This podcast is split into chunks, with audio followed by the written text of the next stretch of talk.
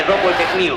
Σας μιλά ο ραδιοφωνικός σταθμός των ελεύθερων αγωνιζομένων φοιτητών, των ελεύθερων αγωνιζομένων Ελλήνων.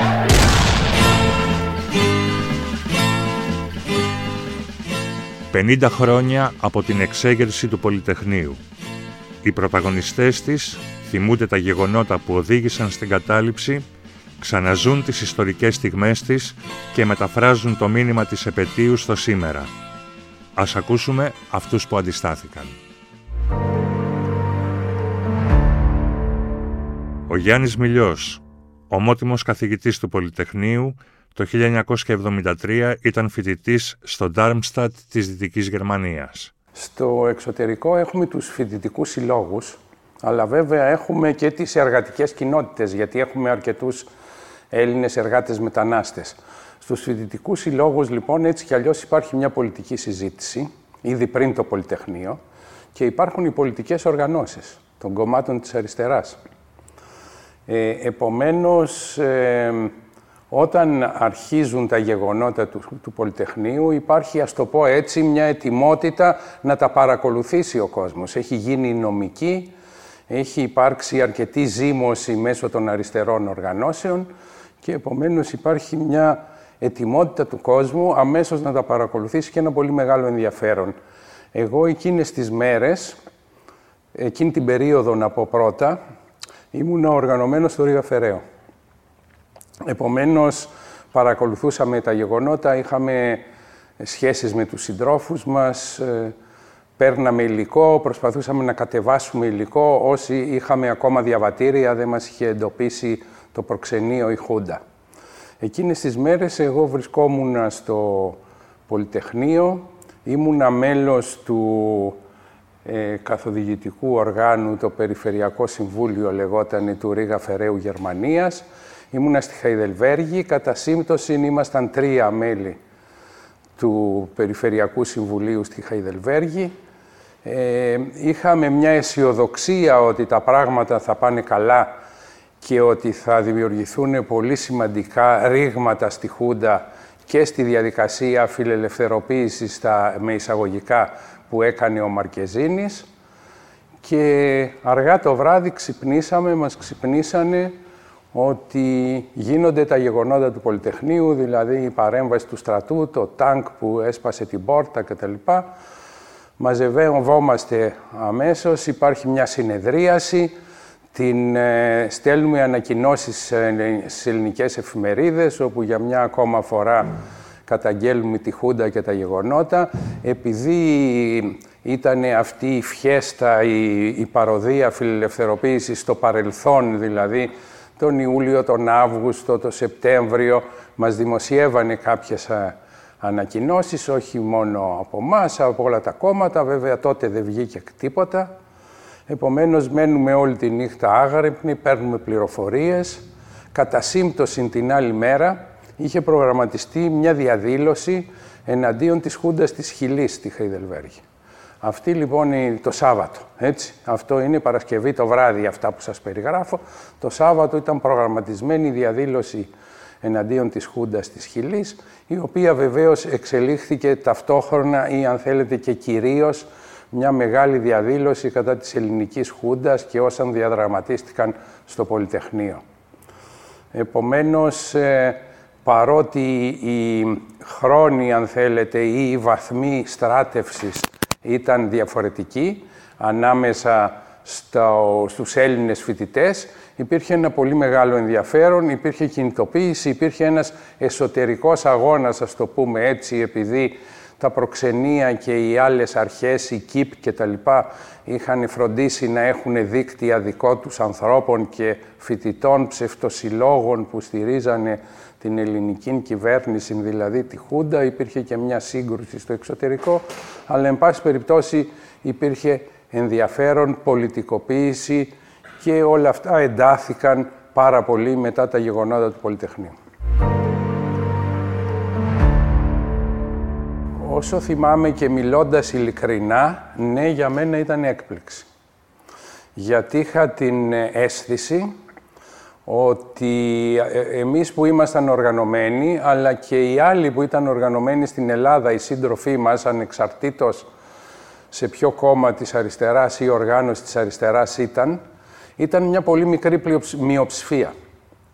Αισθανόμασταν δηλαδή αρκετά μόνοι, γιατί υπήρχε ένα μεγάλο χρονικό διάστημα, ο χρόνος ήταν πυκνός και φαινόταν να είναι πολύ μεγάλο το χρονικό διάστημα, από τα γεγονότα της, της νομικής μέχρι το Πολυτεχνείο.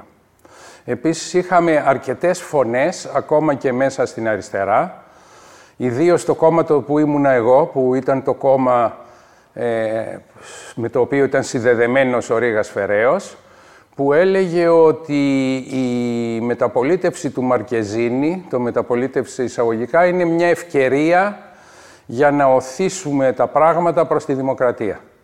Η λεγόμενη μεταπολίτευση με, με Μαρκεζίνη ήταν ένα εγχείρημα σαν και αυτό που έγινε στην Ισπανία. Δηλαδή να έχει αμνηστία η Χούντα, να, οι πρώτες εκλογές να είναι εκλογές ε, με απαγορεύσεις και με εξαιρέσεις κομμάτων και οργανώσεων και σιγά σιγά να φτιαχτεί ένα πολύ συντηρητικό σύνταγμα, ε, συντηρητικότερο από το ε, σύνταγμα πριν τη δικτατορία, το, το σύνταγμα των εθνικοφρόνων, αν μου επιτρέψετε να το πω, και να συνεχίσει η κατάσταση έτσι. Το Πολυτεχνείο τα ανέτρεψε όλα αυτά. Έκανε μια μεταπολίτευση, από το Πολυτεχνείο ξεκίνησε η μεταπολίτευση, ήταν η καύσιμη ύλη που πυροδότησε και τα κινήματα μετά, που ανέτρεψε πλήρως αυτούς τους σχεδιασμούς.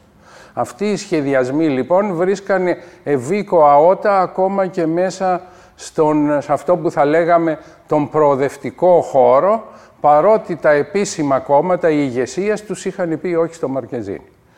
Επομένως, ε, το ότι ξαφνικά μαζικοποιήθηκε τόσο πολύ, το ότι έδειξε αυτό το δυναμισμό, ότι έδειξε αυτό τον ηρωισμό, ότι αυτά που ακούγαμε και αυτά που ακούγαμε και από το τηλέφωνο από φίλους και συντρόφους, όχι μόνο από μέλη του Ρήγα, αλλά και από άλλους, από μέλη των φοιτητικών επιτροπών αγώνα, που μπορεί να ήταν ανένταχτοι ή να ανήκανε σε έναν άλλο χώρο, αλλά παρόλα αυτά υπήρχε επικοινωνία μεταξύ μας.